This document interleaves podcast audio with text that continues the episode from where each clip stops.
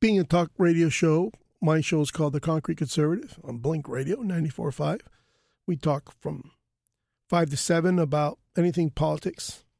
We like to, uh, you know, pretty much ravage the Democratic Party here on The Concrete Conservative. We invite all Democrats to, you know, to speak with us. We have a tough time getting guests here, but, you know, we do the best we can. We are conservative folks here, and uh, as you know, Ed Vidal has got me on solo.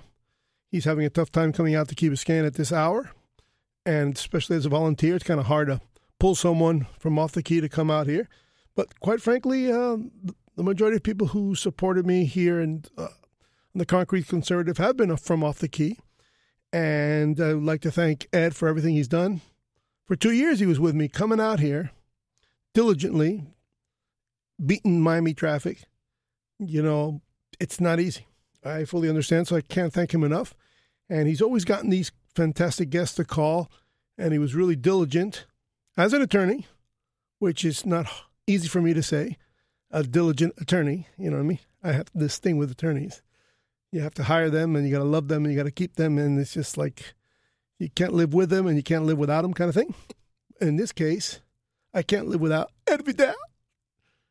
He left me alone. What can I tell you?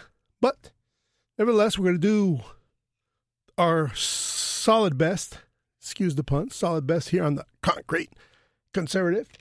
And uh, we're looking forward to uh, Bill Herrle, Executive Director of National Federation of Independent Businesses. And he will should be calling here around 5.30. But going back to Rush, you know, he smokes cigarettes and cigars. I smoke cigars. I've always wondered if I'm going to have to bear the brunt of that notice one day. Um, like him, we are both heavy set. I'm sure that uh, the cigarette I never smoked. I've never had not even one cigarette. Never tried it. Never never been interested in it. But yeah, cigars I have been smoking since my 30s. I'm now 55, so I can say I've been uh, I don't know religiously smoking at least one cigar a day. There are exceptions where I don't smoke a cigar at all, and there's exceptions where I you know I hang out with friends and I might do the second cigar sometime later in the afternoon. My usually my cigar is after breakfast, so it's kind of like I don't know. It's a treat for me. It's like a pacifier, and I'm sure Rush can attest to this too. If we didn't smoke cigars, we'd probably be weighing five, six hundred pounds. You know, it's people with eating disorders who like to eat all the time. Without the cigar, you just eat that much more. And uh, most people can honestly say that, uh, you know, they they have different reasons for smoking cigars. Um, I, of course, uh, you know, picked up the habit. Basically, watch my dad smoke cigars every day. He smoked one probably after every meal, so he was probably doing three a day. And my father never really suffered from pulmonary problems, but he had all the other problems diabetes, which I have, uh, Parkinson's, which I don't have yet. But, uh, you know, he didn't have pulmonary disease, but, um, you know, he, when he passed away, he definitely, uh, I could see personally in the eight days in hospice that he struggled to breathe. So that's a sign of what's to come. What can I tell you? So be it. And maybe I'm spared, maybe I'm not. I really am a believer in the DNA pool. And you get something something that's delivered to you from divine intervention, destiny, however you want to call it. When your parents choose to reproduce, you you get a pers- you know a ratio of their genes, their character, and their personalities. Some people might think it's 50 50. Some people might say you're like you're all your dad or you're all your mom. Uh, I have three brothers, so each each one of them have characters, uh, traits of both my mom and my dad, and I guess the same applies to me. So, I definitely, uh, you know, waiting for the terrible news or hopefully no news at all. Um, I'm already have diabetes knocking on my door, and that's solely from my parents on my father's side of the family. So it is what it is. So uh, Rush, um, yeah, you're, you're kind of the motivation for me getting on this radio dial and talking. Basically, my reasons for being conservative are very different, but nevertheless, we do our our humble best here to preserve our liberties and uh, recognize that we have political Stockholm syndrome here in the Republican Party. So we have a harsh, harsh reality is that we have a tough sell. Selling conservatism is just hard, period. There's a certain amount of, of virtue to having small government. There's a certain amount of duplicity because our party is sometimes involved in the, the, largest litigation around. Um, our party did increase and double the size of the federal government solely on the excuse that we were attacked on September 11th and we created the Department of Homeland Security. That doubled the size of the federal government. It's the largest department in all of the federal government. Look into it yourself. It is a harsh reality. George Bush's presidency signed it into law, and we had majorities in the House and Senate when it was proposed. A completely overzealous, incredibly ambitious, reactionary law and bill, and it grew so fast, it was passed so fast because these kind of crises uh, makes us do stupid things. I don't think it was necessary. I think the, you know the narrative where the FBI and immigration and the DOJ and all the other law enforcement agencies weren't in cahoots with each other. Uh, they didn't share information with each other. They had different databases, and sometimes they wouldn't give each other the scoop. Is uh, in my opinion, very exaggerated and isn't the reason to join all these forces together, create a massive bureaucracy, which for me is a police state. It's just that simple. It's nothing more and nothing less. It's an excuse to have a police state all under the guise of terrorism and security.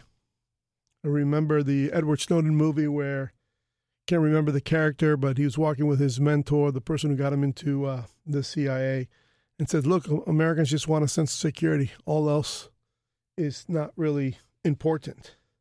It's just basically give Americans a sense of security where it's, whether it's real or not, and that's suffice to say that uh, you'll have your way with them. As long as Americans feel like they're being secure, they'll let you blow up the government into huge, enormous sizes, right into deficit spending. I believe that the perfect example, um, unrelated to expanding government, but creating a life insurance company for the United States was Social Security. They took uh, FDR took advantage of the economic depression of our time and guaranteed people retirement without any real uh, analysis of who who gets to retire on this.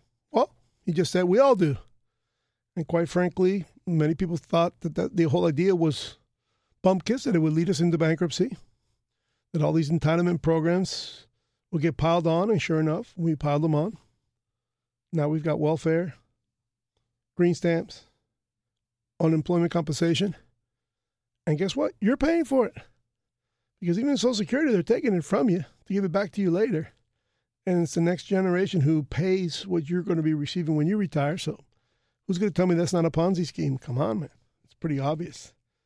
Not to mention what they promise you to retire. You can't retire with it. Barely pays the cable bill, the money you get. What's the average person actually getting in Social Security? Twelve hundred bucks, eighteen hundred bucks, twenty five hundred bucks, three thousand bucks. You tell me.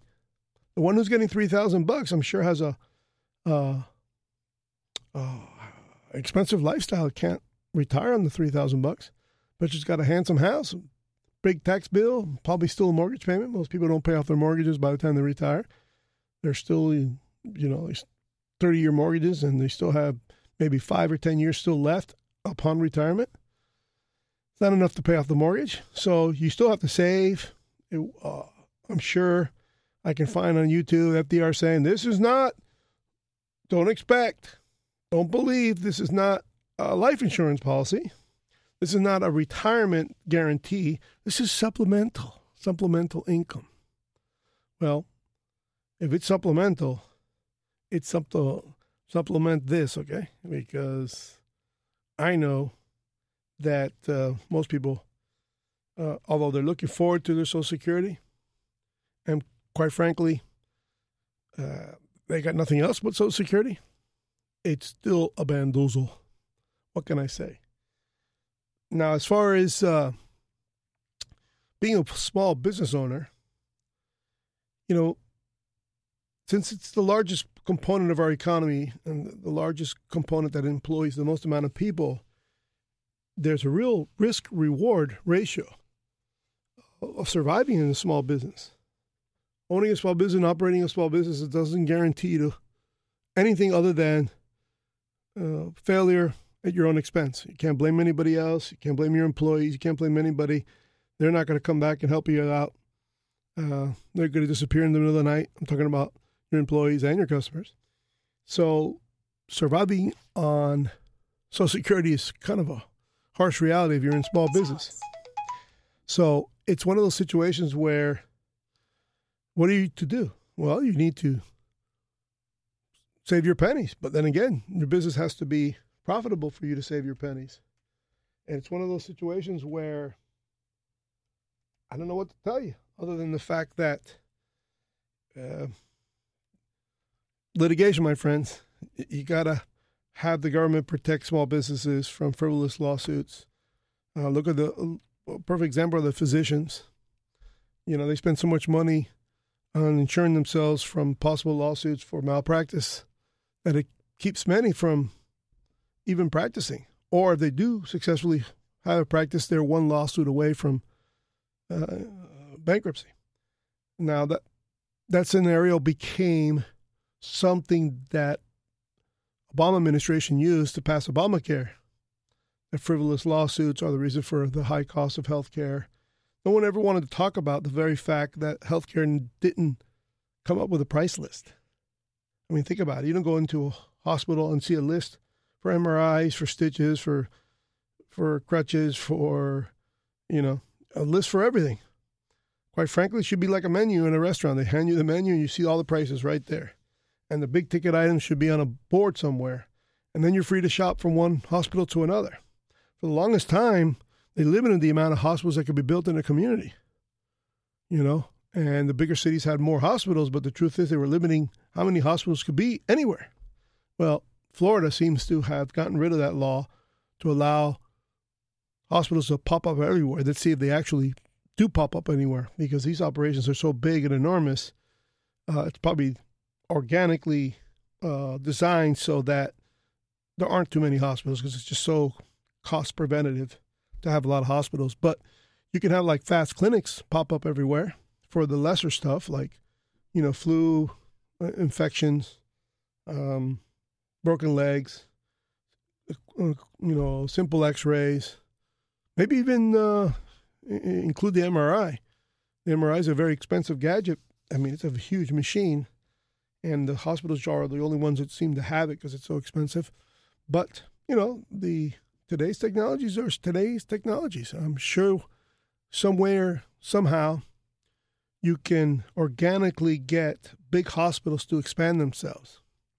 I call it the uh, Countrywide Expansion Act in my book, The Fiscals. And there I say if I give a big hospital the the right or the obligation, I should say, not the right, but the obligation that every 10 years they expand their facility by 10%, either on their property, on the property's footprint, or if they can't because they're expanded out, then they have to do the same 10% into countryside. In other words, in the suburbs, lower income areas. There'll be designated areas where they have to expand these hospital facilities by 10%. They have to do that every 10 years. In exchange for doing that, they get soft cost subsidies to renovate, modernize their present facilities and non medical related equipment like the carpet, the TV, the lighting, the furniture in the lobbies or in the rooms, stuff that you can quantify, you can invoice out, and you get a subsidy to fund that by taxes, reduction in taxes, especially the reduction in the taxes in the first years of the new facility you're building out. So, in other words, Soma Hospital that's got 100,000 square feet, 10,000 square foot clinic has to be built somewhere, somewhere, somewhere, somewhere, somewhere in the suburbs, plain and simple. So, uh, I think that would lower the price simply because healthcare dramatically, the price would dramatically go down with competition, plus accessibility. Um, shorter ambulance runs from emergency scenes to the nearest hospital, including these fa- fast track uh, clinics. More accessible to people who out live out in the boonies. They get access to quality care, shorter distance away. You can actually shop against. You can actually have the hospital competing against itself in, to some degree when they see that their fast track clinic in their suburb is doing better than the hospital proper. They'll learn from that. And the law will allow them that after 30 years, those fast track, those three fast track clinics that were built in the 30 years, one every 10 years, can be sold to a chain of fast track clinics. Therefore, profit center there. Good old magic of capitalism. All motivated or incentivized by tax subsidies. Anytime you can give government a reason to give away their money that they think they've earned, government, like if they act as if they've earned this money because they just raised the taxes, they get it, and they act like they earned it. Give it back to the private sector as a partner. I think that's where my political philosophy lies. It might be called libertarian. It's definitely conservative and it's not socialist in any way because I'm taking money from the government, not giving money to the government. So as much as uh, I like my idea, no one can accuse it to be a coercive idea because it's not. Not forcing you. Well, that's not true. I stand corrected because I am. This law does force the hospital to expand itself every 10 years. So that's coercive in nature. But it's incentivized by these soft cost subsidies. Now, these soft cost subsidies cannot be for IVs, medicines, medical technologies, operating tables, syringes, nothing to do with medicine. Only for the bricks and mortar building and expanding and modernizing the new facility. Or if it's in your plant, in other words, in your the main facility of the hospital, then obviously for the east wing, west wing, whatever that may be. So that would also incentivize a smaller mid-sized hospital to grow itself within its footprint. But I realize in some places that footprint is limited just because the original footprint was not expansive. There's a lot of hospitals that have tremendous amount of land all around it they can expand to and others don't. So there we go. That's my way of driving down healthcare over and over and over, creating real estate development opportunities for hospitals themselves, and also going nonprofit. If they go nonprofit, then they get this plan in place. Very important that you go nonprofit. So, in other words, in lieu of showing profit, that money is going to a savings account within the facility for the future expansion of a fast track clinic. So check it out. You go to the website, thefiscals.com, and you go to uh, Countrywide Expansion Act, and you'll see there's a tab there. And read all about it. It's not very long, it's, uh, just one uh, reinvention among a bunch of reinventions because the book is basically titled The Fiscals, the Reinvention of the United States by Affect, Not Effect. And I just come up with ideas to reinvent the United States because I really don't like the word reform. I think I used the word reform something like 80,000 words. I think I used the, reform, the word reform once or twice. And only because I'm telling you I'm not going to use the word anymore. So I had to use the word in the word in the sentence that says I'm not going to use the word reform anymore. I try to replace that word with reinvention every time. So it's these things are are interesting if we not only think outside the box, but think outside the box on the right side of history. In other words, think outside a bigger box on the right side of the box, on the right side of history. That'd be a cool mantra for you. I mean, you know, I'm, I'm into mantras. So, you know, think about it. Not only think outside the box, but think outside a bigger box on the right side of history. I think that would do us just fine. Now, what do you think about the impeachment? Uh, a bunch of people really believe that Trump should be taken out of office right before an election. If you're a Democrat who thinks that, man, you're just insidious. I mean, you're just a freak. Unless you know he's going to win again. And I think he's going to win again. I realize that if he wins again, but he loses the Senate, then uh, that Democratic Senate won't let him do anything.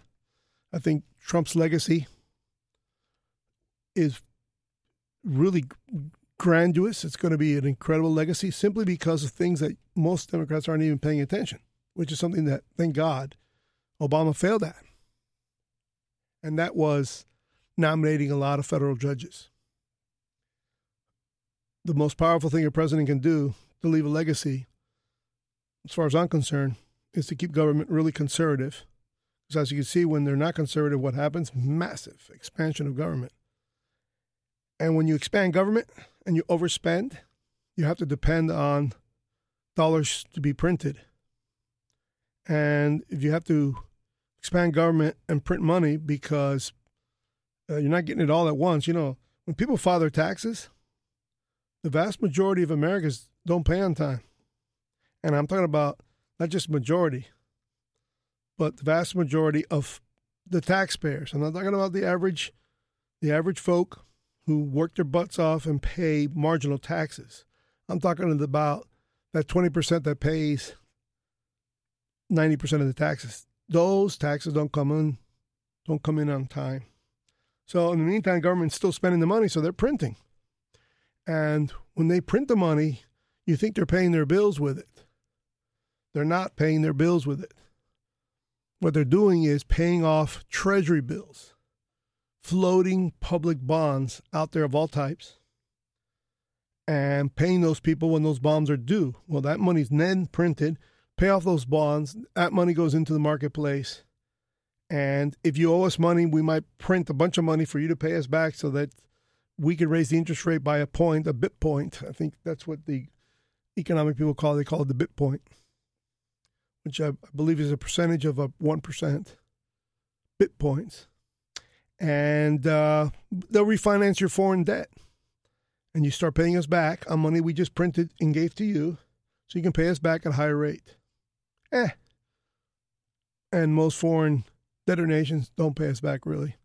We just extend their loans further at a higher rate, print some money, send it out their way to their central banks, comes back with debt service included, and it just keeps on going on like that. Sometimes countries can leverage their their raw resources, their raw materials, be it oil or corn, wheat, and whatever their country has, uh, the government can pledge huge amounts of reserves through the through the commodities exchange that are pledged to the United States in case or in lieu of paying back debts like collateral.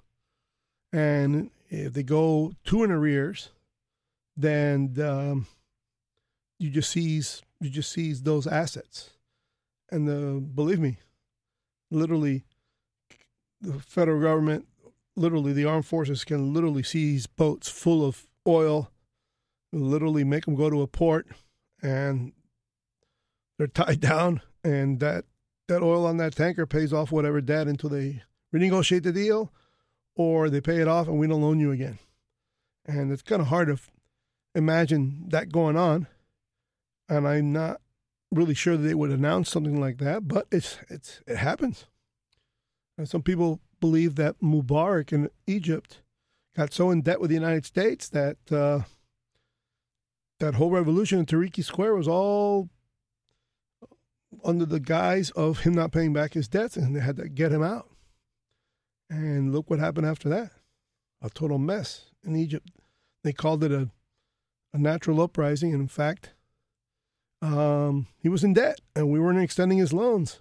And by not extending his loans, uh, Egypt, if you know, uh, needs the biggest consumer of corn and wheat in all the world because the same corn and wheat that, that they feed their livestock, they also feed themselves. in their bread products and their corn products, and they consume a lot of corn and wheat. Check it out. So imagine they don't really produce it either. It's all imported from the United States and in Europe. If you don't pay the bills, we just cut that off, and all of a sudden, you've got inflation. And they're very, very, very poor countries that you have to subsidize their wheat and corn, or they'll starve. I think this is Bill. This is the Concrete Conservatives. This is yours truly, Mac on the Rock, who I have the pleasure to speak with. Hey, Mark, it's Bill Herrle with NFIB in Tallahassee. How are you?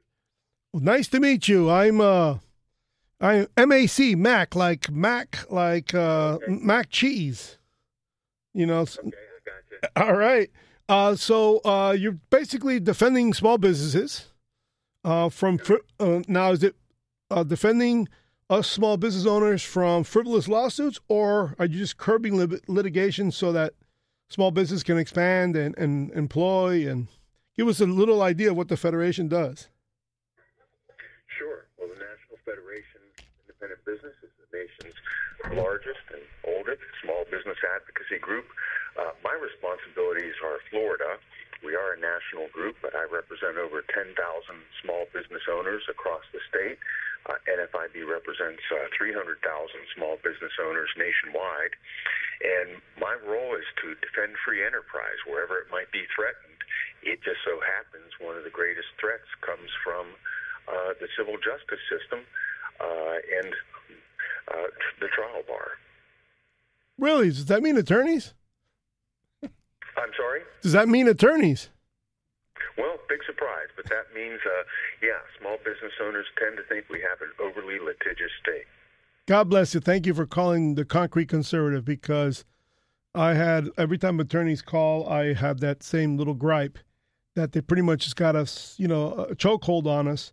We asked them to defend us, but at the same time, uh, they know in their respective trades, in other words, the, the, litigious nature of all their trades, and they know where the pitfalls are, and yet they do nothing to curb litigation. They do nothing to, they almost as if they love the meat, the, the meat on the bone to keep on having people suing each other. You believe that that is true, or you don't think it's that insidious?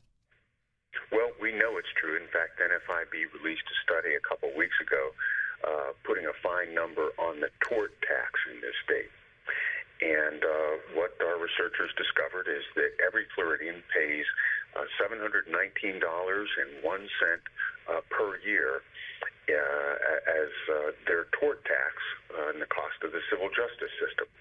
Uh, over $10 billion a year is spent in Florida in the civil, civil justice system.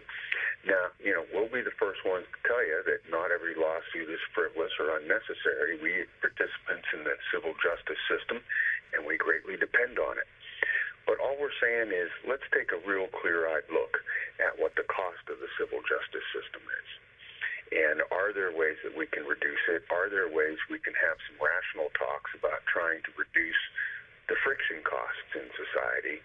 Uh, because all those costs are borne by everyone in the form of uh, not just higher insurance costs, but higher uh, co- consumer costs for products and services. Now, uh, when when you say frivolous lawsuit, what industry do you think is the most prone to having frivolous lawsuits? Or, second part of this question was, if it, if it's not really hurt by frivolous lawsuits, what industry is just overregulated to the point where you almost have to sue each other just to get get through it all? Yeah, Well, that's a good question.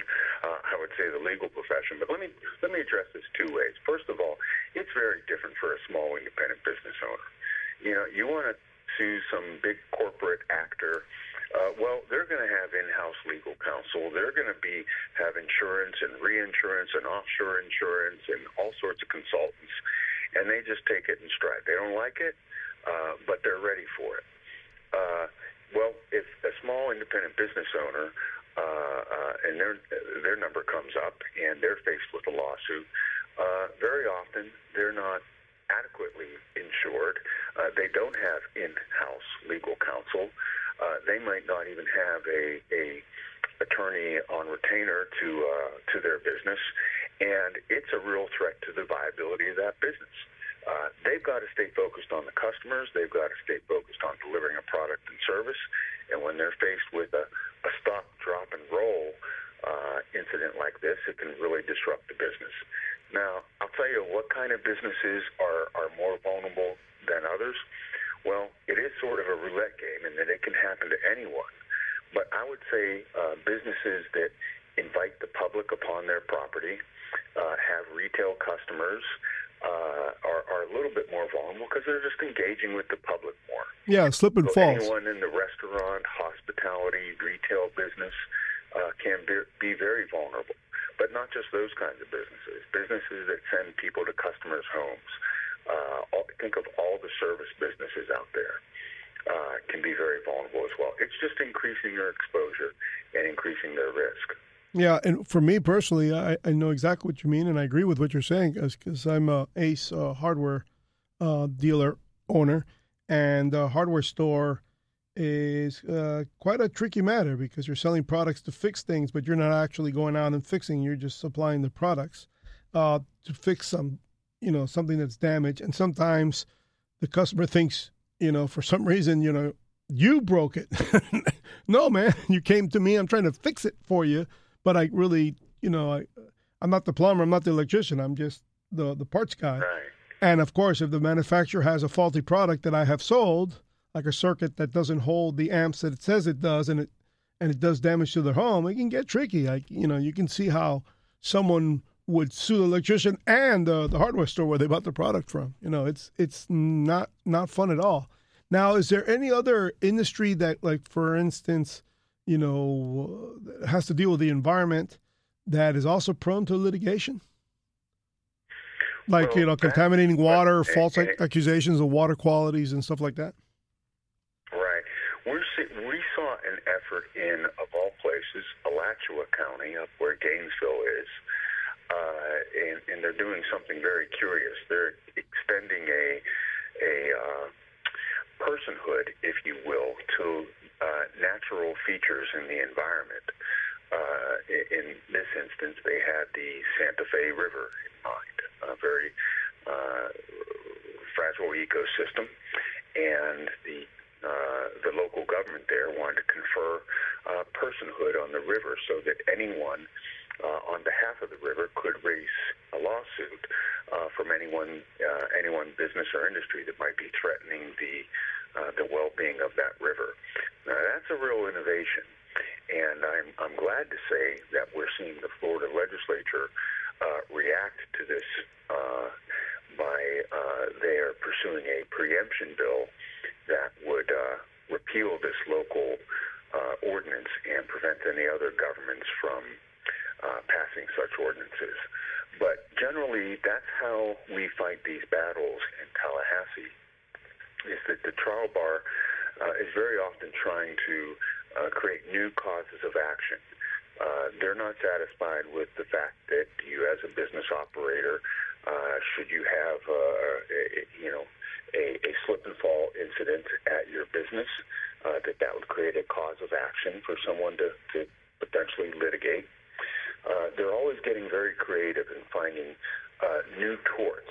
Well, how about the ADA? Legislature to Oh, the ADA has been very, very uh, ripe and fertile ground for the trial lawyers. I think there's a, you know, a broad consensus among Americans that we want to open up our society to uh, for greater mobility and, and use for all people.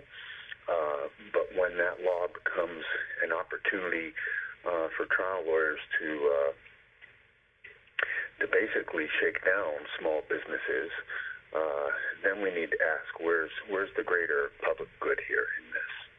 Uh, it seems like it happens totally randomly, and uh, it's only a matter of you know bad luck that a small business owner can get uh, hit by some of these lawsuits. But the ADA was a, a huge cause of action. Now we're you know many decades into it, and uh, they're kind of perfecting their craft at extracting money from small business owners uh, over over violations. Uh, yeah, there's a lot of. Uh, even with a actual injured party. Right. Uh, I know of one case locally where the a restaurant's been open since the you know mid '60s, and there is act there is trouble uh, getting in and out with a wheelchair. And the building was built so long ago, and there are tenants in the building, so they can't really force the owner to, you know, knock down the window, expand the door, uh, change the countertop. And all they could do really was remove one stool in their diner, and that wheelchair could fit where that stool was, but uh, didn't have a place to put their legs, you know, because the the wheelchair was right up against the countertop, so there really wasn't a place to put the legs, and that turned into a year of litigation. Just that nuance, or I would say that uh, idiosyncrasy, and uh, these people struggled with it, and they they they, they had to spend about fifty thousand dollars to clear the matter, and it was hanging over their head for a year, and they only had two employees, you know, so you can imagine. It was a real struggle for them, and it was just brought up. It was just brought upon them because this person came and he claimed he couldn't get into into into the the actual uh, diner without having to get out from his wheelchair. So, well, they called them drive-by lawsuits because you know a, a an attorney would drive by a business. They might not even stop in and, and be able to spot uh, some ADA deficiencies from just from driving by and looking looking at the business from the street. Uh, then they have a ready stable of plaintiffs and send a letter to that business and make a demand. And well, you know, you don't need to get them to pay off on every one of them to make a decent living. Uh, that made business owners feel like they're they're basically in a roulette game. But I'll tell you, the the newest uh, threat on the ADA lawsuit that comes from uh, our modern means of commerce uh, in the internet. Businesses need to recognize that when they build a website, uh, that needs to be ADA compliant as well. And so now some of the uh, trial bar are not even making the effort to get in their car and drive by the business to find uh, violations. They're doing it from the comfort of their, their home or office, uh, just inspecting small business owners' websites. And if they're not ADA compliant, uh, finding a plaintiff and sending a demand letter. Yep, that's uh, that, that, can happen, you know, 24 hours a day. Uh, especially for the bl- especially for the blind, right? It needs to be done from business owners in that regard. So that must be really uh, cumbersome for a website because the, it implies the blind as well. So you have to have some kind of uh, icon that I don't know how they would see to click on. I guess it would have to be uh, keyboard related, where everything on the site will be described in, a, in an audio. Is, is it gotten to that extent? Well, you know, I, I guess through every challenge, new businesses pop up, but there are you know, most uh, uh, you know public relations firms now are familiar with this. So if you go to a professional to build your website, you know they'll build those uh, uh, options into it so you're compliant. Uh, but that's not always available uh, for a small business owner to outsource their web development. Yeah, absolutely. When they don't, they can get caught into a trap where uh, it's not ADA compliant. So, what would the federation do in that case? Would you uh, pool of people who are suffering from this uh, persecution per se? I don't want to be hyperbolic here, but but yeah, you know, we do. The NFIB does have a legal center, and occasionally, you know, we can't get involved in every case. Uh, but when we find one that's uh, potentially setting a, a, a very dangerous precedent, uh, we will join in a lawsuit and help defend small business owners. Uh, the real pointy end of our sword, though, is in our advocacy. Uh, so we try to defeat legislation that uh, tends to expand causes of action. Uh, and every once in a while, we, we uh, are able to advance the ball on our side a little bit. Now, of course, the ADA is uh, a federal issue. Uh, NFIB does have a very large and effective presence in Washington, D.C. Uh, but here it comes. You know, Washington doesn't always uh, is not the most responsive uh, level of government in our great country. So many of these battles uh, uh, end up being uh, debated and fought more vigorously and uh, with greater effect at, at, the state level. Which is where you guys are uh, more armed and ready to go to fight that battle before it becomes a federal issue. Well, yeah. Again, except in the ADA, there's there's not much yeah. state can do it being federal law. Uh, there are some things that uh, uh, can be addressed, and you know, this year we are tackling the uh, issue, and I know uh, we talked about this a little bit before, Mac, about lawsuit lenders. and we have legislation now, you know, in the fourth week of session that is passing through committees uh, that's going to shine a bright light on the practice of uh, lawsuit lending, where a third party uh, comes in to a lawsuit uh, and kind of sizes it up and sees what they think it's worth and make a cash money offer to the plaintiff. Uh, and uh, at that point, the plaintiff is is good. Uh, then the, the the lender basically reaps the reward of the lawsuit. So let's say, right in the case of a business like yours, let's say there's a slip and fall incident, and they look at it and say, "Well, we think it's worth twenty-five thousand dollars. Uh, here's twenty-five thousand dollars. You you know before you even go to court." Uh, but then if it goes to court and uh, or they settle uh, for more than twenty five thousand dollars, they reap that reward. Uh, they're not even known. Uh, sometimes their participation in a lawsuit is not even known uh, to the judge. It's not known to the jury. It's not known to the defendant or the defendant's counsel. Uh, and uh, when these people do win their lawsuit, uh, they're they're expected to repay these loans at a very high interest rate. So we, yeah, like a credit card interest rate. That would, uh, well, far more than that. There, we've had incidents where they're charging 46% interest. And, uh, geez, that's higher than the third that the attorney used to ask for. it's higher than, you know, payday loans. Uh, of course, they say, well, there's an awful high risk involved, but uh, we're capping, uh, we'd love to cap it at 18%, which is Florida's usury law. Uh, right now, the bill is at 30%, and they actually had the uh, the gumption to stand up in front of a legislative committee and say, "Well, well, at 30%, we can barely stay in business."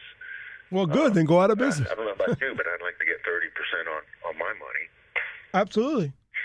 Um, now, so uh, the legislation shines a bright light on these guys. Make sure that they they register with the state, and uh, and they're when they're involved in a lawsuit, it would be made known to more people, and that they don't charge uh, really uh, uh, usurious uh, insur- uh, interest rates of their the consumers. You know, these are people that are stuck in a in a, in a bad position. Uh, very often, their injuries are absolutely real. They they they may not be able to return to work and they take advantage of people in a uh, in a very bad situation. And uh, I think a lot of legislators are responding uh, with a little bit of sympathy to, to these people that are getting manipulated by these lawsuit lenders. And for us, you know, what's in it for us? If we're on the other side of the lawsuit, then uh, you know we know that uh, uh, when there's a third party that's invested in it, uh, they can string it out. Power and they're going to pursue that case to the nth degree uh, because they've already paid out a benefit. And they're also get their money back. And they're also likely to go to trial and, and not settle it. Litigation. Of course, and they're also the point I was trying to make is that they're, they're more likely to go to trial and not settle out, which is a burden to the system. Correct. Yeah. So we think it drives litigation, and uh, and you know we, we'd love to simply get these guys out of the state. The practice is, is we believe is is starting to grow in Florida, and uh, uh, but at the very least, I think this legislation will at least not allow them to operate in the shadows where they like to be. Now, what about um, what about the uh, to change the tune a little bit? It's, it might it might touch upon federal again. What about the uh, EEOC when a bunch of employees gather together.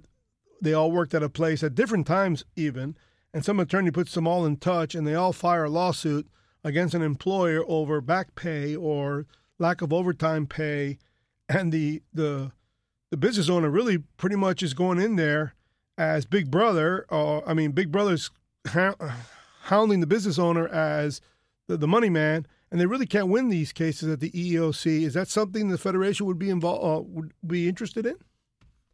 Well, uh, you know, this is an issue that transcends both federal and state, and uh, and soon it's going to transcend to the local level. In South Florida, uh, Miami-Dade County has a a uh, county level wage board uh, that can get involved in wage disputes, and even has a staff that can help facilitate uh, plaintiffs pursuing their uh, quasi legal rights under this uh, uh, county jurisdiction.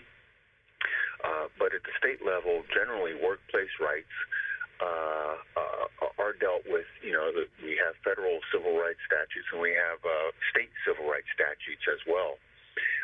There's a really uh, interesting piece of legislation that's being pursued this year uh, called the Crown Act that would establish, and you know, our, our civil rights are, are, are, are based on you, you can't bias on, against someone based on their uh, religion, upon their, I think, yeah. race, upon gender, upon pregnancy, you know, uh, pregnancy status, and so forth. And those are all well accepted standards. The Crown Act would add hairstyle as a protected civil class. And actually, of course, and uh, does that include transgender as well? me right.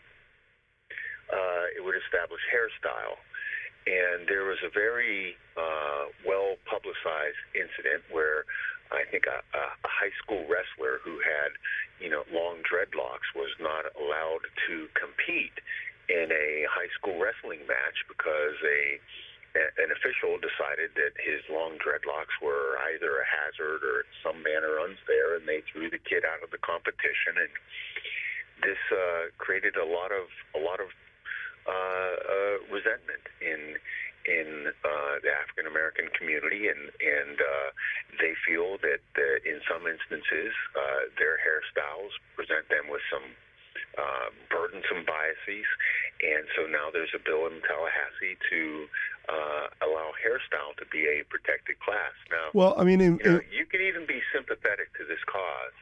Not when it comes to wrestling. Ask yourself questions of, you know, have we really thought this through? Is, is this you know, how does this happen? You know, how does this work out in the day to day operations of a business? Um, you know, are there what kind of lawsuits could this open up a small independent business to? Uh, so as the legislation is moving, you know, we're just gently trying to remind legislators that they need to ask themselves these questions of, it sounds like it, you know, it, it's all fair. You don't want people being biased against. Uh, but uh, let's think this through and how this uh, practically affects uh, businesses in their day-to-day operations. Uh, I can think of uh, the hairstyle being a problem in wrestling because they're so the the competitors are so close together. I can see someone's dreadlocks getting in into a person's face to the point where they can't see what the other person's doing to them, or gets caught in their mouth, or it literally wraps around their neck. Um, I'm talking well, about the. Co- I can certainly see people in the manufacturing sector operating dangerous equipment, yeah. speed equipment, rotating, revolving equipment. You can't have you can't have someone with a lot of uh, things hanging off their head that can get caught in machinery. So, you know, we don't want to be biased against anyone, but there's some practical matters both in you know health, safety, and welfare that that need to be thought through on these issues. Wow, yeah, the, well, a lot of people just don't realize the nuances in so many laws, and there's always an attorney dying to to make a buck uh, litigating this stuff.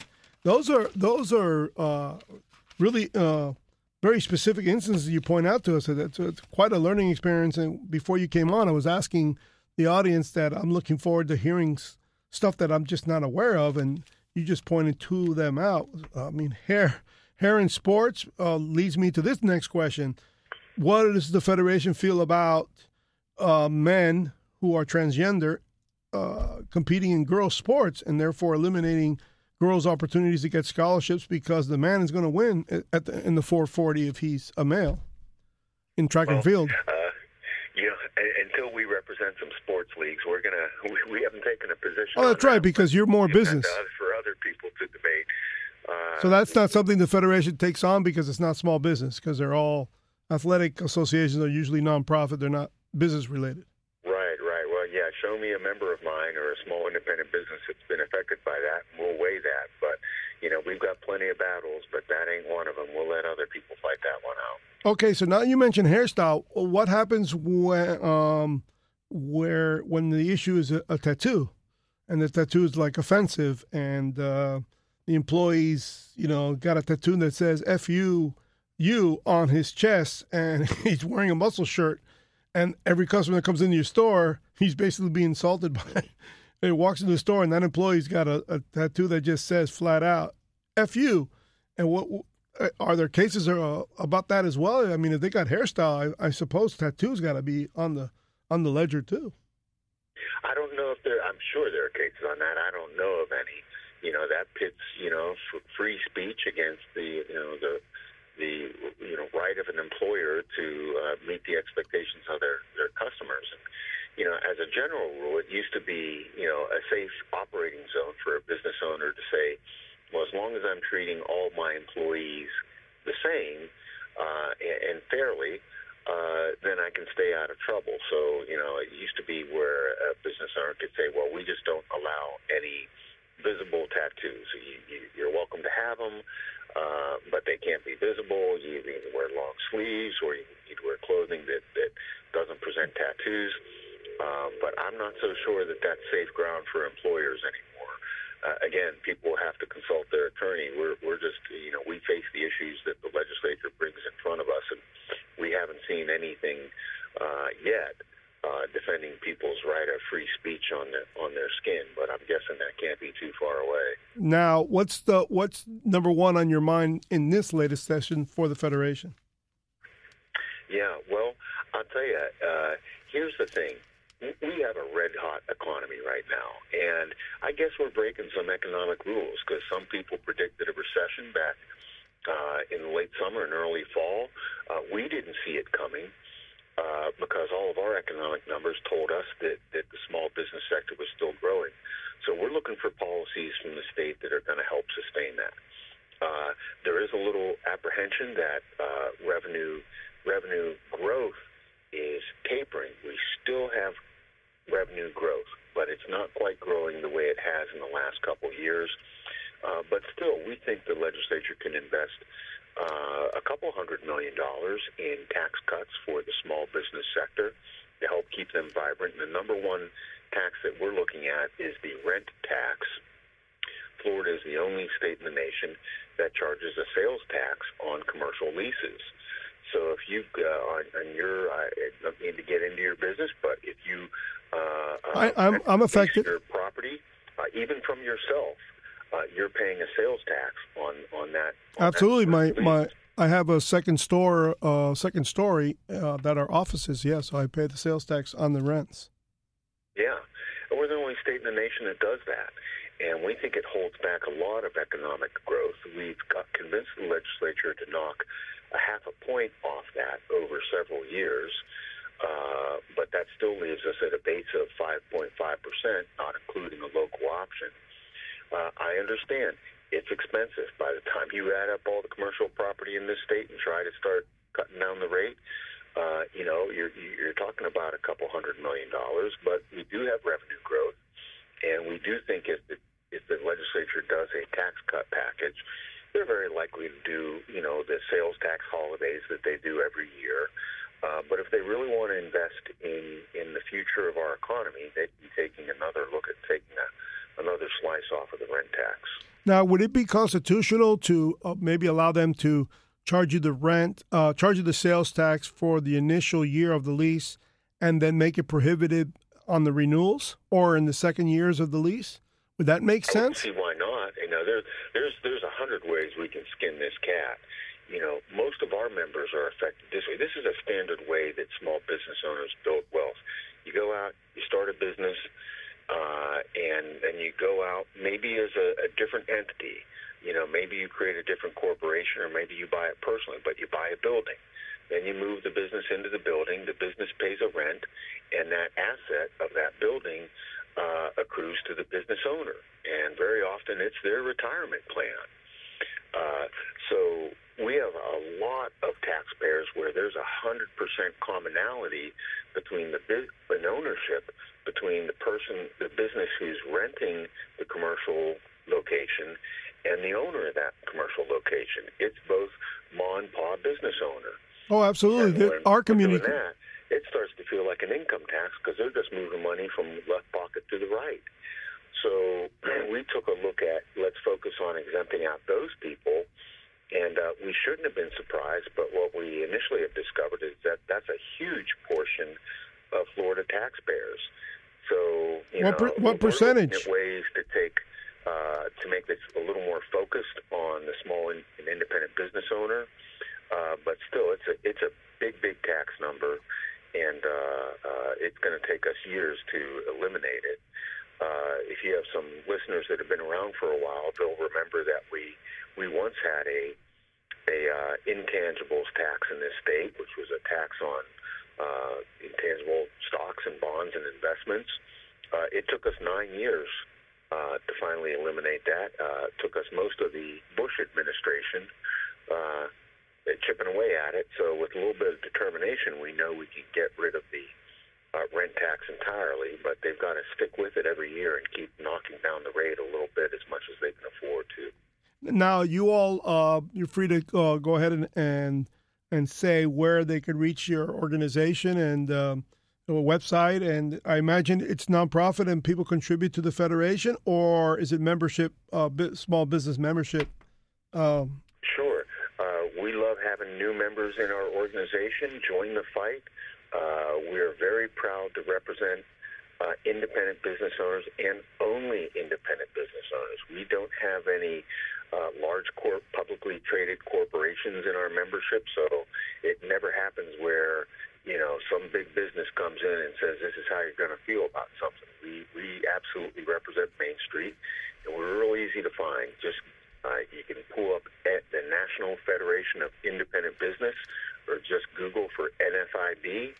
Uh, from there, you can navigate to any one of our state operations uh, or check out what we're doing in Washington, D.C. for small independent business owners. And I promise you, on every page, there's a button where people can click to join here. We have uh, our dues normally start at around $195 a year, and uh, we think we provide a real value for uh, protecting the, the right to own and operate your own business in this country for that price. And if business owners uh, don't stand up for themselves, I promise you, no one else is going to do it for them. Uh, yeah, ab- absolutely. Well, I, I, appreciate your call. Now, there's one point I wanted to, and I wanted to say this earlier because you brought something up that I think uh, the industry should know. Right now, there is, uh, you're familiar with uh, the leakage in 401k pension uh, plans where you're allowed to borrow half of what uh, the your assets have accumulated. You're allowed to borrow half of it for other uses. Well, there's a huge market that I think that uh, the Federation should look into because a lot of pension plans are allowing people to borrow the half by law. But if they become disabled and they can't pay, one way to kind of counteract these attorneys that come in and fund these uh, lawsuits is for there to be an insurance like a mortgage or uh, you know like a mortgage insurance on the money you borrow so that you don't lose the other half of the 401k if you become disabled at your job because you have to pay back that loan if you had borrowed from it. Well, that's a hundred billion dollar uh, outstanding leakage that's already ongoing, and there's over 90 million people who've borrowed against their 401ks in some capacity or another. If they become disabled, you can imagine the pressure they have to pay back their 401k, and especially if there's a death in the family. I mean, the wife can't even bury the person because they can't use the 401k that's outstanding because it's going to pay off the loan that sometimes comes from being, uh, you know, fired, being unemployed. And this uh, this product is out there, and it's, uh, out there f- uh, fairly recently. And I think the industry should know about it because I'm sure the, those attorneys you're describing, uh, they're going to catch on to it sooner than than ever. And I think people who are disabled or fired from their job who have borrowed against their 401k should know about uh, the loan eraser program that's out there, and uh, you all should look into it because if you don't, the, the your opposition counsel will. I just wanted to leave. I really appreciate you alerting me to that, Mac, and uh, I'll send that up to my Washington office. I'll put some notes together on it, and I, I hope that they're on it, but uh, yeah, I, I, can't say for sure. Yeah, loaneraser.com, and it's very new, and it uh, you pay the Loan Eraser program, uh, uh, basically a premium, like an insurance premium, and it's got its own market, uh, and it's not really in the insurance business per se. They catered they catered the business for that to keep away from insurance uh, regulations, and yeah. basically they pay off your your outstanding debt if you become disabled or if you're fired, and it has to be your employer doing that to you or your physical ailment happening, but it can't be because you quit your job. It has to be because you're fired or become disabled on the job. So anyway, thank you very much for calling, and uh, hope to have you back soon. Thanks a lot. Thanks a lot, Mac. It was a nice conversation. Uh, you taught me a lot. I hope the audience appreciated that. Always a pleasure. Thank you. Take care. Well, there you have it, man. There's uh, if you're a small business owner as I am, that was very informative.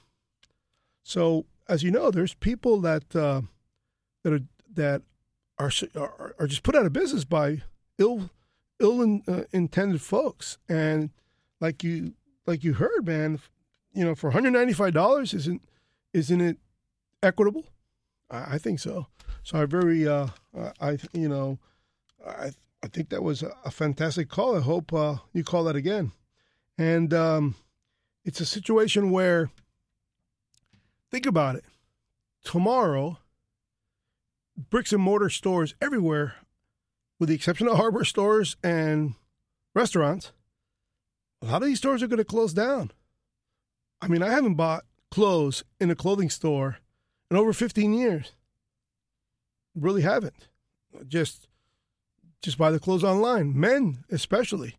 They're the last persons that like to try on stuff and they'll just buy extra large large, wait for it, put it on. If they don't like it, you think they're going to even return it? No, they're going to give it away to someone. Women are more interested in trying it on, looking in the mirror, going with friends, going in and out of the changing room, looking in the mirror again. Do you like it? Do you like it? Your friend says yes, your friend says no, whatever. Or your daughter, or your, or God forbid, you pull your son into the, the buying. But men, man, online, buying clothes online, there's very few exceptions where like for instance the suit. But even now, you know, the suit you obviously want tailored, so you're going to buy the suit at the at the suit store, and that you become a woman for that moment. You go in there and you got to look in the mirror, and you got to look, you know, spit shining beautiful because it's usually associated with your work or an event or a business where you got to look sharp. So men are, have a tendency to not want to look like they're wearing a cheap suit. And if it's going to be a cheap suit, you definitely want to tailor so it doesn't look like a cheap suit. Some people really are really anal about it. They have to have, you know, fashion oriented name brand suits. And that, I believe, are those litigating attorneys, you know, those freakazoid attorneys, like I told you, you know what I mean? It's one of those things where I don't know what to tell you. Uh, uh, what can I say? So I really enjoyed that conversation. I really appreciate the call. So uh, back to what we're talking about before the call came in, and that is the present state of affairs in these impeachment hearings. One thing we can say in Federalist 65 that you heard both the House managers and Trump's defense. The founders made it very clear we have to give this right of impeachment. It's the ultimate authority to take a president out. But it wasn't to be used lightly. And quite frankly, the Republicans did this to themselves because they impeached Bill Clinton over the Monica Lewinsky scandal. That was tacky. Because it started off as a whitewater land land grab, land steal, and someone went to jail. If you remember, I believe uh, a banker, um, uh, McDougal, I think he went to jail, and who funded this Whitewater thing. But there was nothing near there on the Clintons. So why did it turn into a sescapade in the you know in the Oval Office? And why wouldn't a man, as most men would, try to protect their marriage, even under oath, and lie? And we took that to impeachment, man. And the Senate said, no way. It's not an impeachable offense. You know, you just don't do it. Lo and behold, Donald Trump gave them a perfect reason to take it back on us. So, once again, I, as a conservative, I'm not necessarily a Republican, man, but I'm definitely conservative. There's very little parts of me, of my person, that is uh, not conservative. there's some things that are totally, you know, pious conservatism, and where you think you're you're some goody two shoes, and I'm not a goody two shoes, so I don't pretend to be a goody two shoes. Um, I'm a person who believes in God, and I'm a Catholic, but uh, you know what? I'm not pious. You, you know, virtuous. Like last night at the at the halftime show, that was a stripper halftime show. it's that simple. But I realize it's entertainment. I also realize children are watching. Uh, used to be America's game. Well, we're all being gamed, so we're we're we are America's game. They're just gaming us. So I'm not so pious as to, you know, criticize it and try to you know stand on my high horse and you know look down because the truth is, it was awesome. It was sexy. It was fantastic dancing. Had a certain jive to it. It was quite long. I mean, it was a, you know, it's an extra long halftime. They got to be careful about that because that could that could create injuries for the players if they're sitting sitting in a locker room for too long. Man, they freeze up on you. These high octane athletes, man, can rest, but they can't rest that much. You can't freeze them up because then they got to stretch again. They got to do all that stuff. So these halftime shows could get out of hand. But it is du- duplicit for the NFL to pretend to be uh, really prosecutorial or very judgmental on their athletes for domestic abuse, abuse of women, um, allowing women to be referees and now coaches, soon to be head coaches, um, opening the doors to all the genders, but at the same time, very sexist, sexist in allowing that halftime show that was completely sexist. I mean, Jennifer was all over the place, and her hands were going places where they shouldn't have gone on prime time. You know, Shakira, she was fine. I think she stayed within the realm of sexiness too, and she's she's she's hot. And so was Jennifer at fifty. Man, you got to say, whoa. Yesterday's fifty boys, today's thirty. You know what I mean? And Jennifer, but man, did they have to go stripper pole? I mean, come on. Did she have to go stripper pole? I mean, come on. That's just not cool. What the hell? I would have enjoyed it just as much without the stripper pole. I mean, come on. Just the costume was enough, you know. The that was it. So uh, I think that was a rabbit hole because now I don't know how to get out of that because where am I going to go from there? All being said, that's the kind of conservative I am. I, uh, for instance, something that this is how I'm going to get out of it to show you that I'm capable of a little bit of liberalism. I, I have no problems with legalizing drugs, and and, and uh, with the exception of the psychotic ones like heroin, and uh, you know, I don't mind taxing marijuana to the gills. It's just another sin tax, just like they tax booze. Really tax it a lot if it's going to reduce my taxes, sure. It's going to reduce my business taxes. Why not? Tax recreational drugs to the high heavens, just like they tax the uh, much higher killer, which is good old cigarette. Tax the hell out of cigarettes, but reduce the gas tax. Unless, unless you can give me a, a reason why we shouldn't, because incarcerating people for marijuana possession, that's a joke. I mean, wouldn't you want that bed available for rapists, murderers, pedophiles? I mean, come on just you know empty out the prisons for marijuana possession for Christ's sake. And I gotta add, uh, unfortunately, this one might strike it as odd or inconsistent with being conservative. Cocaine as well. Um, I think cocaine would just lose its fancy if it were legal. I just think it's would stay expensive. It would ruin your career. It would still be embarrassing to you to go around you know, chewing up your face at work. It's it's one of those drugs that if it were legalized, it would probably just nobody would be really interested in it. It would be just for the freaks, freak of nature, and uh, it's not something you can really go to work with. It's not something you can you know hide because people on that drug really act up and they they become contortionists. You know, their faces all contorted and, but you know, if you're gonna be selling it, you know, you tax it. So there you go. That makes me about as liberal as I can. Now, when it comes to abortion, well, I'm really anti abortion. All nine months. But I understand that a lot of people don't believe in God. I think a vast majority of Americans, whether they like it or not, are nihilists. They really don't. They might say they they believe in faith, and but are they obedient? Do they sacrifice for the faith? I don't think so.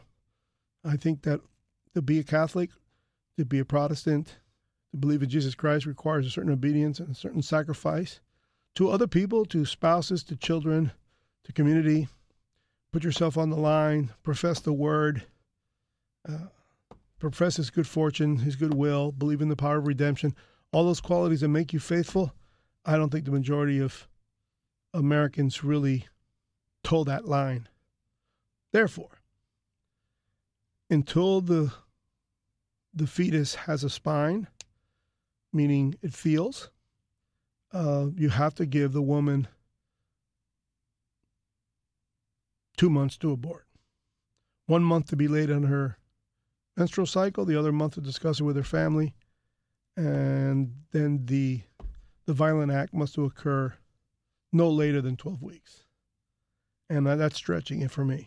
12 weeks already. I've seen the fetus at 12 weeks, and he or she looks very human, feeling pain. You only need to see the video of a child defending itself from a cannula tool out to kill it inside the womb to know that life begins at conception. I mean, it's it's there. But if you don't believe in God, if you don't believe in anything, I can see you wanting to abort um, the baby. But you just got to narrow it down to from jellyfish, you know, to scrambled egg to jellyfish to fetus, man. There's no more than 10 weeks there. And it just got to happen. And it has, and I have to be human uh, instinct about it because a women sometimes are late. And therefore, they need, they need time to realize they're pregnant.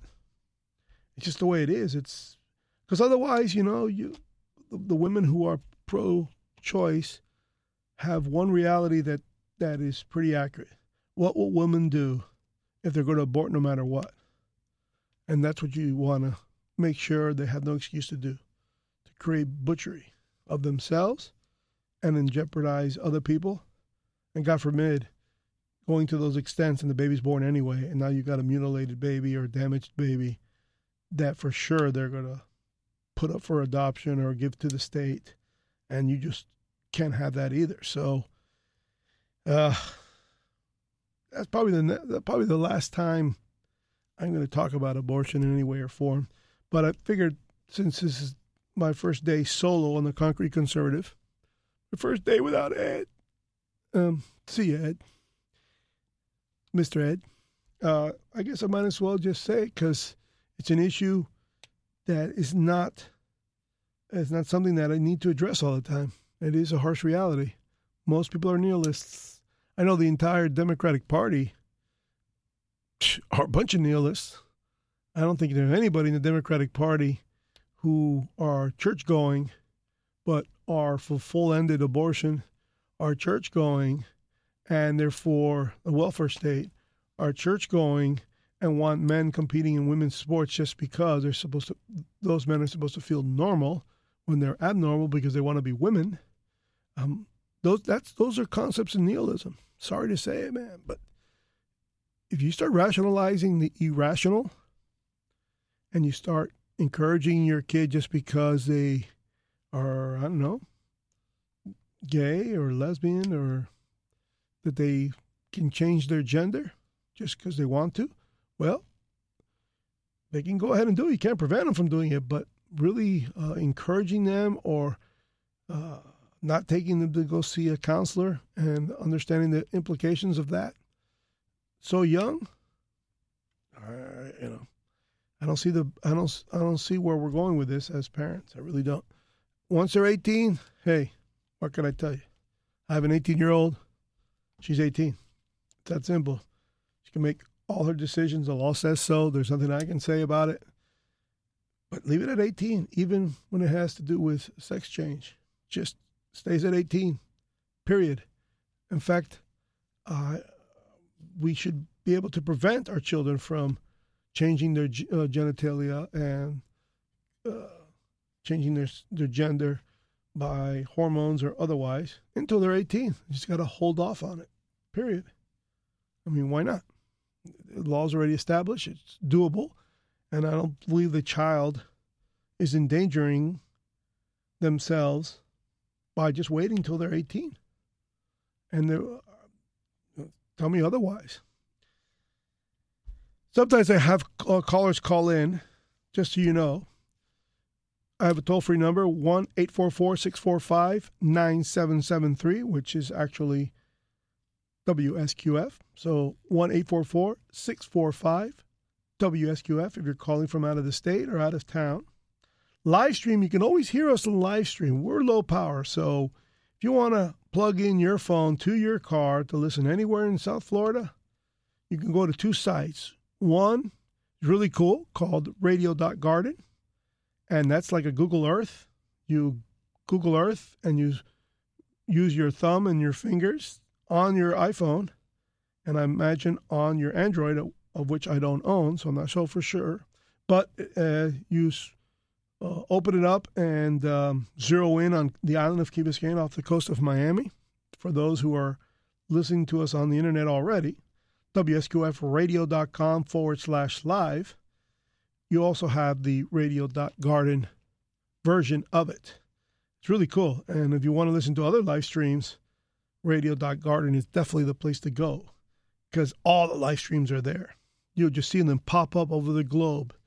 And I like to go into the live streams coming out of Cuba. Uh, late at night, I have a show that um, I just spontaneously don't. I go whenever I'm annoyed, and I I start talking to Cuba at midnight when people can hear anti-communist radio and they're listening in low volume in some apartment where where everybody else is asleep and I start talking anti-communist, anti-Castro stuff. And I respond to live feeds from radios in Cuba and I I call them out when they start talking start doing state propaganda and uh but there you just got to be interested in uh, listening to me and I don't know exactly what to say about when I do this when I talk to Cuba in the middle of the night.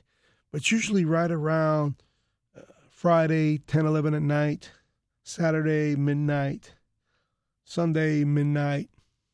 It's always late at night because I know during the day, no one's going to be listening to this kind of rhetoric from Miami. But, you know, Communist Party people, party uh, acolytes, party members in Cuba have the internet whereas the common folk in Cuba do not have the internet. And if they do have the internet, I'm sure my site is blocked. And if you want to block my site, here it is WSQFradio.com forward slash live. That's the live stream for all our music. Since we're low power radio we're community radio, our programming does not, you know, encompass the entire 24 hours. So our shows are about five hours of the day. So guess what you get? when you're not listening to us. Rock and roll, no commercials. And we can listen to the oldies because, you know, my children listen to terrible music. Some of the music that they played at that halftime show was terrible music. And they brought in some Led Zeppelin and Queen, which I thought was very cool. So they brought in both the generations or several generations to entertain us at halftime. But man, today's music sucks it just bites. So I'm going to uh, take a break here because I'm getting cotton mouth and uh, I got to drink some water here. And how about some uh, Lynyrd Skynyrd? Give me three steps. Give me three steps. Give me three steps. More. Back in a moment with a concrete conservative.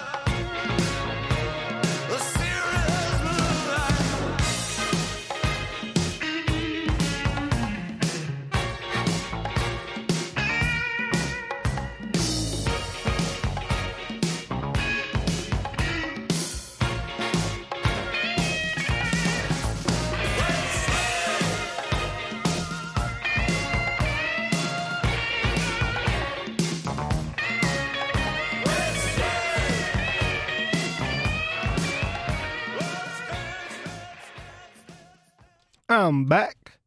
Well, um, I see here on the TV that uh, senators are giving the reasons why they may or may not vote for Trump's uh, acquittal because it looks very hard to reach the two thirds in the Senate.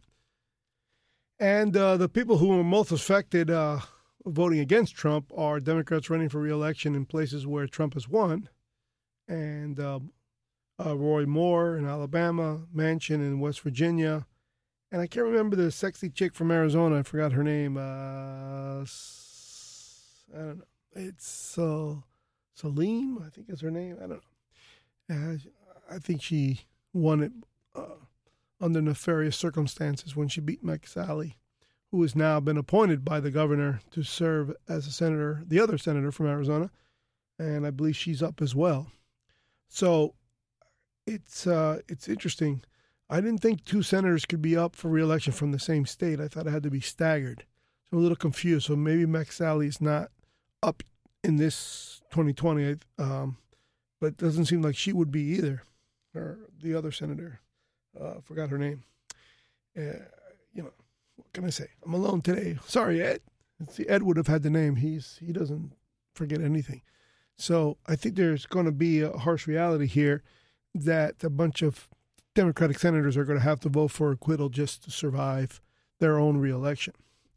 And uh, what do you think about Trump's tweet today? You got to start thinking he's doing this stuff on purpose. I mean, how can he congratulate the Kansas City Chiefs and think for a moment that he didn't know that they were from Missouri, not Kansas? And there's a city in Kansas named Kansas City, and there's a city in Missouri that's Kansas City. But for him to to not know that, hello, that's a serious Biden style gaffe, if I'll say so myself. So, as his supporter, I'll be like the rest of the numbnuts and I'll say, oh, he did it on purpose. I mean, come on, man. I think the tweet was, uh, I can't say I'm going to paraphrase it because I can't remember verbatim, but he says, I'd like to congratulate Kansas City Chiefs for their victory. I'm sure the state of Kansas is very proud of you, as is the rest of the United States. So you can imagine everybody got up this morning and went straight, straight to Facebook. And sure enough, you see the the Kansas moniker over Missouri in graffiti format. Thank you, Mr. President. I really appreciate your compliments. So, uh, uh, what can I tell you, man? President, sometimes you just do things, man, that you just love to pick a fight. You could care less who you're insulting. And quite frankly, I agree with Rush. You're the bully on the block, and we've been bullied for 100 years now with legislative majorities in the Democratic Party with 11 filibuster proof Senates to R0 since 1911. So we got a bully now who's fighting back. The least likely among us came out of nowhere, won the election, beat my candidate, Ted Cruz, and kicked our butts. And now I'm with you, bro. Just keep on punching, man. They're coming after you, and you just keep on punching. I just love your audacity. I'm with Candace Owens on this one. I just love the audacity of Donald J. Trump. The guy is audacious, man. He's a flawed person, as we all are, one way or another, and he just keeps on counterpunching. He's taken on everybody, every single entity, institution, organization that represents the left or the super left, as in totalitarian, despotic communism. Think about it. He's taken on China. He's taken on North Korea. He's taken on Russia, Iran, and all the rest of Middle Eastern com- countries that might want to do us harm. Then, as if that isn't enough, he's taken on Venezuela, Cuba, Mexico to some degree. and that isn't enough? Now, from within, DOJ, FBI, DIA, CIA, NSA, and the IRS. And he's still standing. And he doesn't even give the explanations why they're coming after him, other than, I won the election. I mean, there's so many times where he could have explained to us why they're after him, and he just doesn't. He just keeps on saying it's a witch hunt. It's a hoax. It's a call hoax. The, the call was perfect.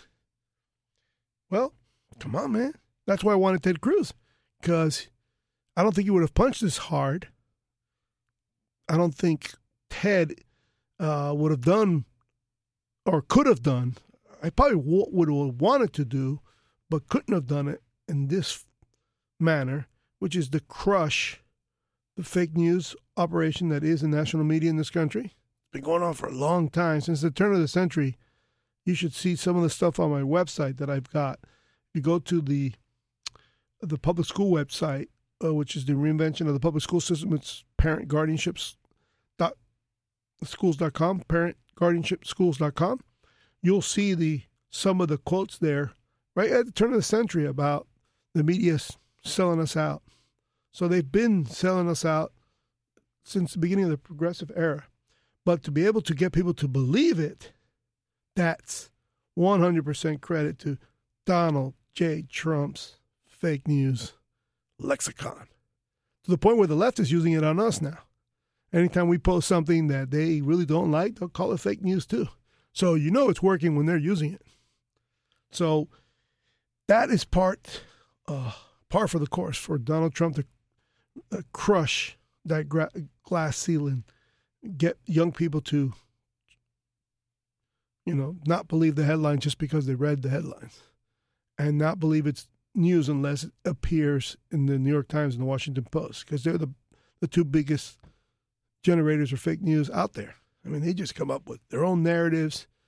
And I came to this conclusion of why the media has been with liberalism, um, you know, from the get go. Basically, why it's supported the progressive movement. Because newspapers obviously have to sell newspapers. Therefore, they have to sell ads to fund the newspaper, the, especially the printed newspaper that's so expensive. But I've got this theory, and I'm going to repeat this theory all the time because I believe it's true. I believe that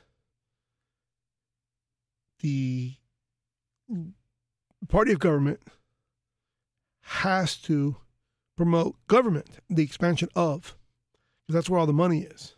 Why that's where all the money is? Well, it's 38% of the $22 trillion American economy.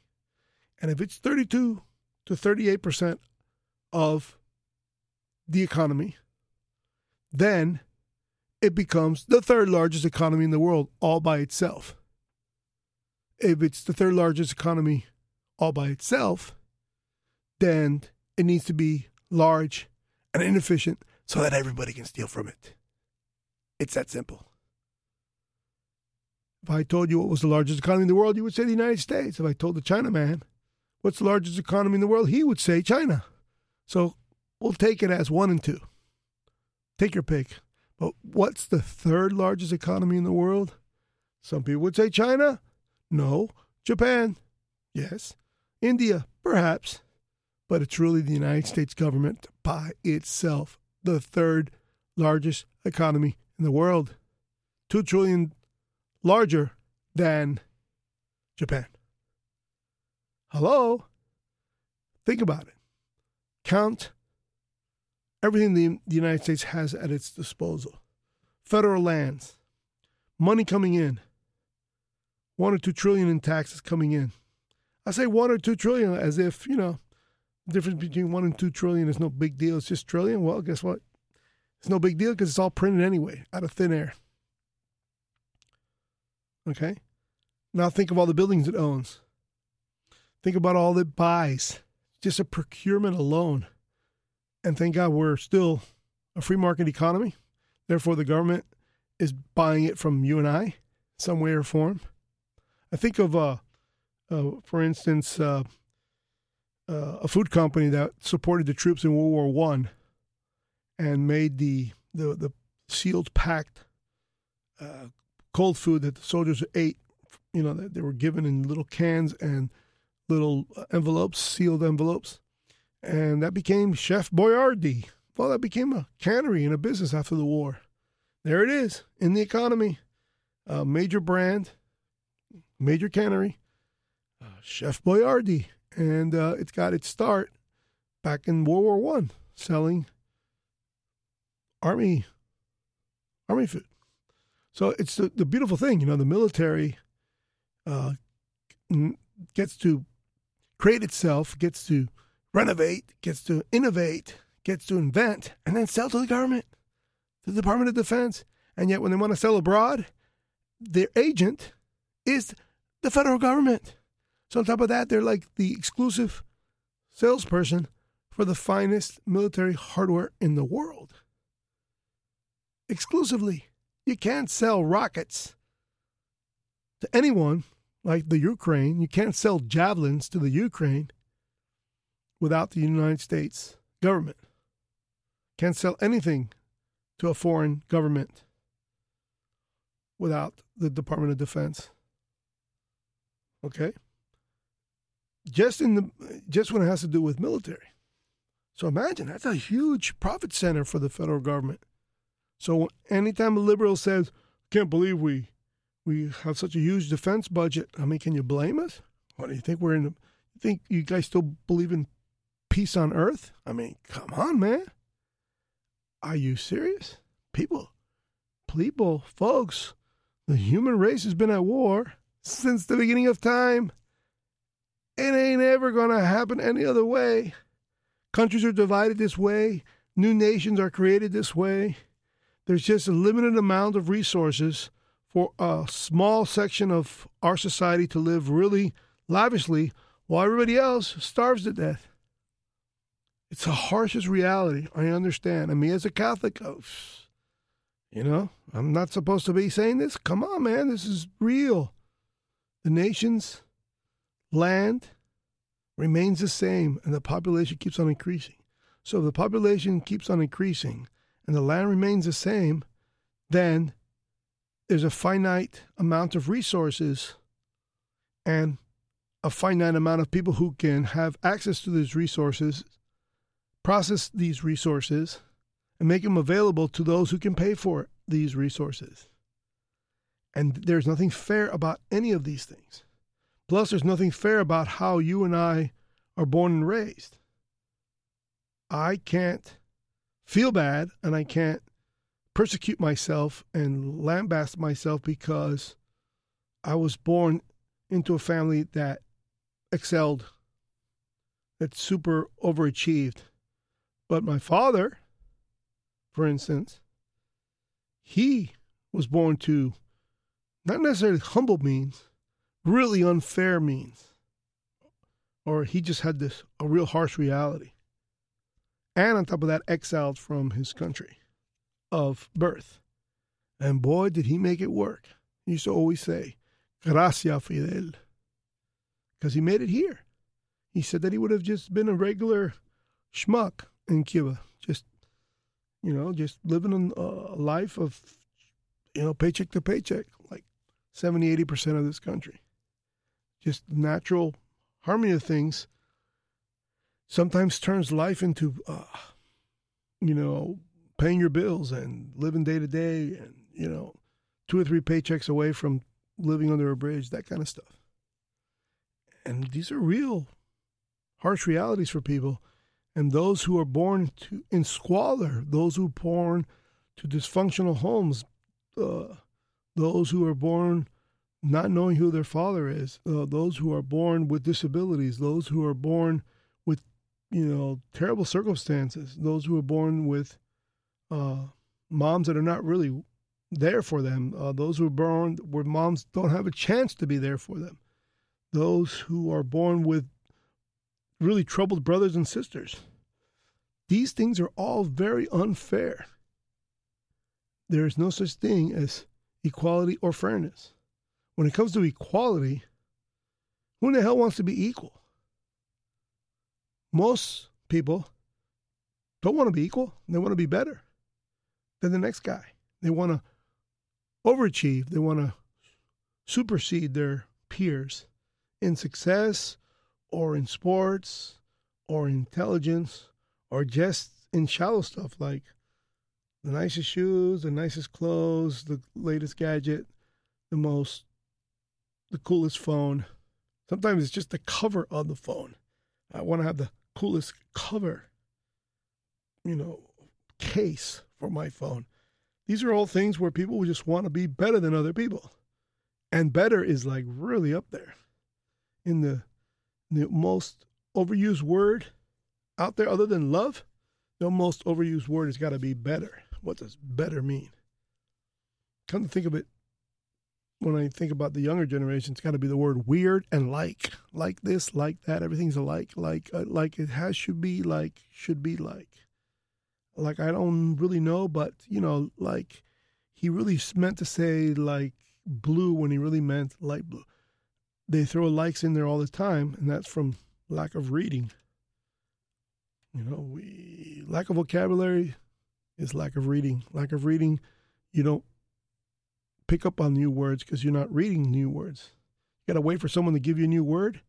What are the chances of someone giving you a new word and you're remembering that new word to the point where you can use it again in conversation. Usually has to come from reading. You see it, you see how it's spelled, you see how it's used in a sentence, you embrace it, and chances are it's synonymous with some mediocre word you use all the time, therefore you want to replace the word. That's how you pick up vocabulary. I pick it up in my blogs when I'm responding to people. Every once in a while, someone throws out a new word, and um, I look it up. And sometimes I admit to that person who I'm arguing with, "Hey, man, thank you for the new word." I give them the compliment that didn't necessarily want to give them when the conversation started on the thread. Some people really have really cool things to say, but some other people on those same threads are so hyperbolic and insulting and stuff like that, which I'm guilty of as well.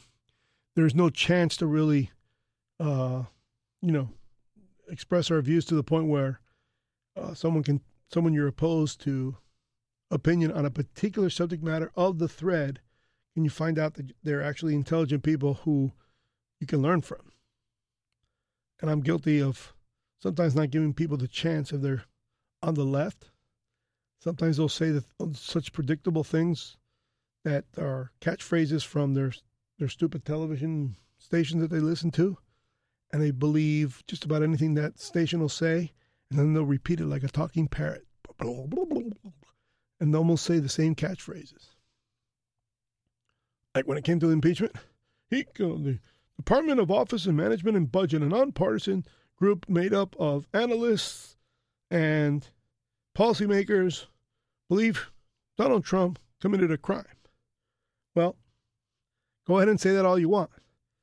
But the Constitution clearly states that the sole authority of foreign policy of this country which must include foreign aid of the taxpayer, is in the sole power of the executive. And that sole executive is the President of the United States. So if he's going to dole out foreign aid to a foreign country, he can put conditions on that foreign aid. And the conditions have to do with looking into corruption that might include, or not might, that certainly include American citizens of his country and that person happens to be running for president, so be it. So be it. So be it. Because if you can exclude yourself from having the president come after you for corruption, just run for president. Everybody will run for president. Any ripoff artist doing business at the expense of the American taxpayer, just run for office. Even if you're a nobody, just put your hat in the ring and run for something. And therefore, the president can't come after you because you're running against him. Come on, man. That's, that, that statement is ludicrous. It also assumes that Trump really fears bumbling, hiccuping, gaffing Joe Biden. Are you kidding me? Can you imagine Trump insulting Joe Biden during a debate? Because when it comes to policies, I don't think Trump really will articulate policies in the campaign. He didn't do it in previously. He just is a phenomenon. He's an iconic phenomenon. He's just this this movement. He represents a movement, the average Joe movement. And he never really told you what he was going to do other than everything's going to be great, trust me. That's what Donald Trump did. He ran on everything's going to be great, like you've never seen it before because I know more about these things than you do. Trust me, this is what I do. And he won that way. And for me, getting run over by him, working as, as I did for Ted Cruz, I saw firsthand here locally when Ted came to town for the debates in Miami. I saw how Trump just stood there and it's what I do. And he didn't give you any policy. He just said it's going to be the greatest economy in the world once I'm there. And sure enough, what happened? It's the greatest economy since he's been there. How do you explain that? The only time he ever expressed policy, specifically of what he was going to do, is at the very end when he gave you a list of the judges that were going to be, the judge candidates that were going to be selected or nominated by him if he's president. And it was prepared by the Federalist Society. And that floored everybody. It gave the thinkers you know the tort reform people, the the legal beavers of the world, the the the attorneys, the, the, the executives, the brain trust behind the Republicans, who he was going to ask money for in the reelection, because he didn't even spend any of his money. He allowed the media to elect him. It's a brilliant, brilliant, brilliant strategy. Well, those people now had to support him because they just go and ask the Federal Society people and websites, and they saw the quality of the judges there and the quality of candidates who perhaps weren't judges but were going to be nominated as judges. And uh, you just had to vote for him if you were conservative. It really is what it is. That guy is a freak show. Masterful political phenomenon, probably never to be seen again. I'll take that back. Since we're early in the new century, I forgot we're in the 21st century now. It's too early to say that because it's another quite a many years here. There's another 80 years left of this century, so and I'm not going to be around for most of it. So let me just bite my tongue on that one. But in my lifetime, he is without a doubt the most incredible political phenomenon in the history of my life. I'll leave it at that. Trump is a freak of nature. And what I really admire about him is that he's a hit and miss kind of guy. Doesn't really know for sure how you're going to perceive what he says. And he's so audacious, he doesn't really care. And boy, is that a fresh breath air. You got to love the fact that he's donating all his salary. You got to love the fact that he's taken on everyone all at once.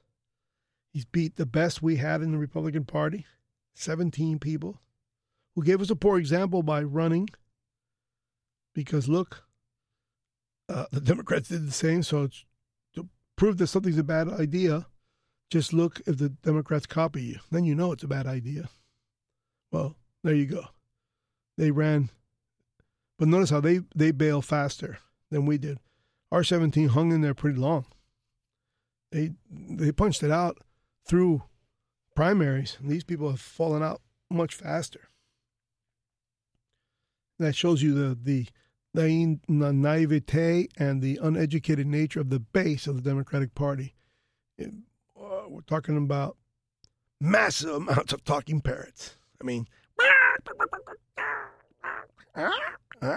what'd you say? Ah, pay your fair share, pay your fair share, pay your fair share.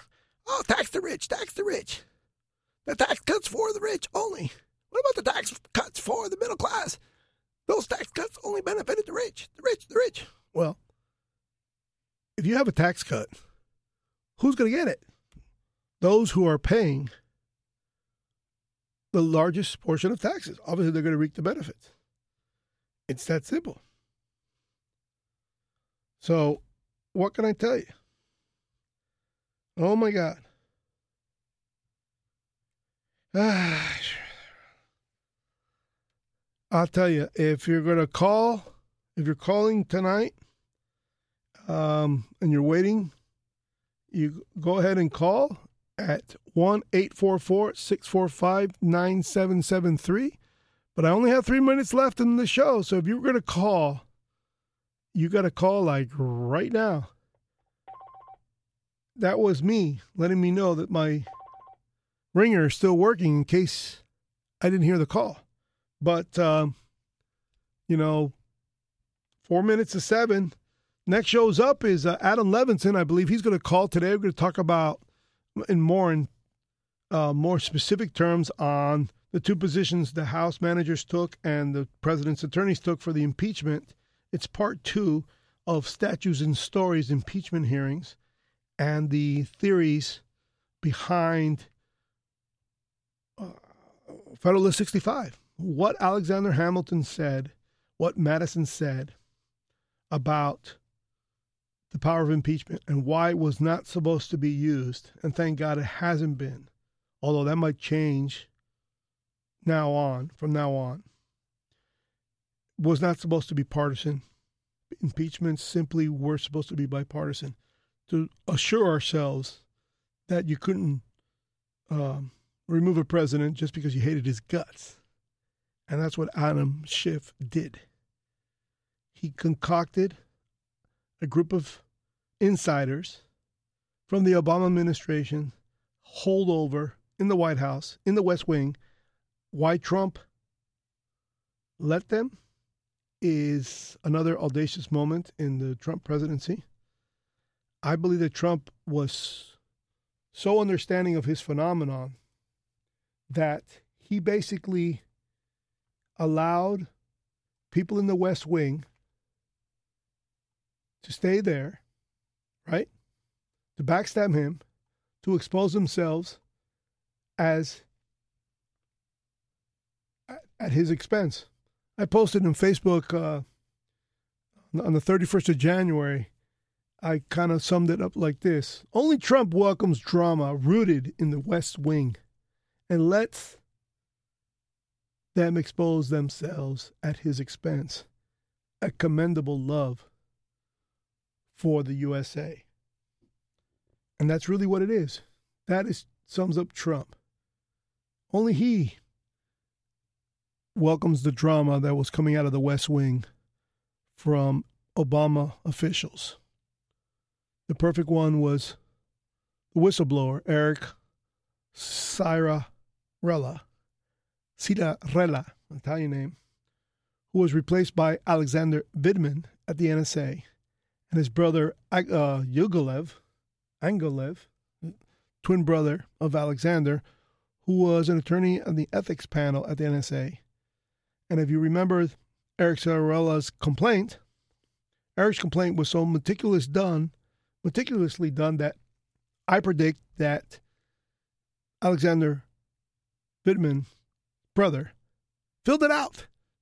I bet you he filled out the complaint because everybody was really intimidated when that complaint came out. It was so well done, which I'm not one to judge whether it was well done or not because I haven't read it, but it was so thoughtful that the inspector general had to give it to the House, and they ran with it. And now we know why. Because Adam Schiff already had a guy on staff who was in communication with Eric and the Vindmans. And Vindman himself, Alexander Vindman, testified that the first person he called after hearing the Zelensky conversation was his brother. Before they went to Eichmann er- Ehrlichman, I think the attorney at the NSA, before they went to their boss, they spoke together as twins. And just it just so happens that they were born in the Ukraine. That's like a bunch of people in, here in Miami having some bizarre uh, animus for the United States treatment of Cuba. And that's the end of the story. So stay free, my friends. As you can hear, the the ringer. It's time to go to Statues and Stories. We'll be back in a moment with statuesandstories.com with Adam Levinson. If you like our programming on WSQF 94.5 in Key Biscayne, you can also hear us very far away nationwide, WSQFradio.com. And if you like our audio files and our subject matter, subscribe to YouTube Mac on the Rock Rampage. Take care and stay free.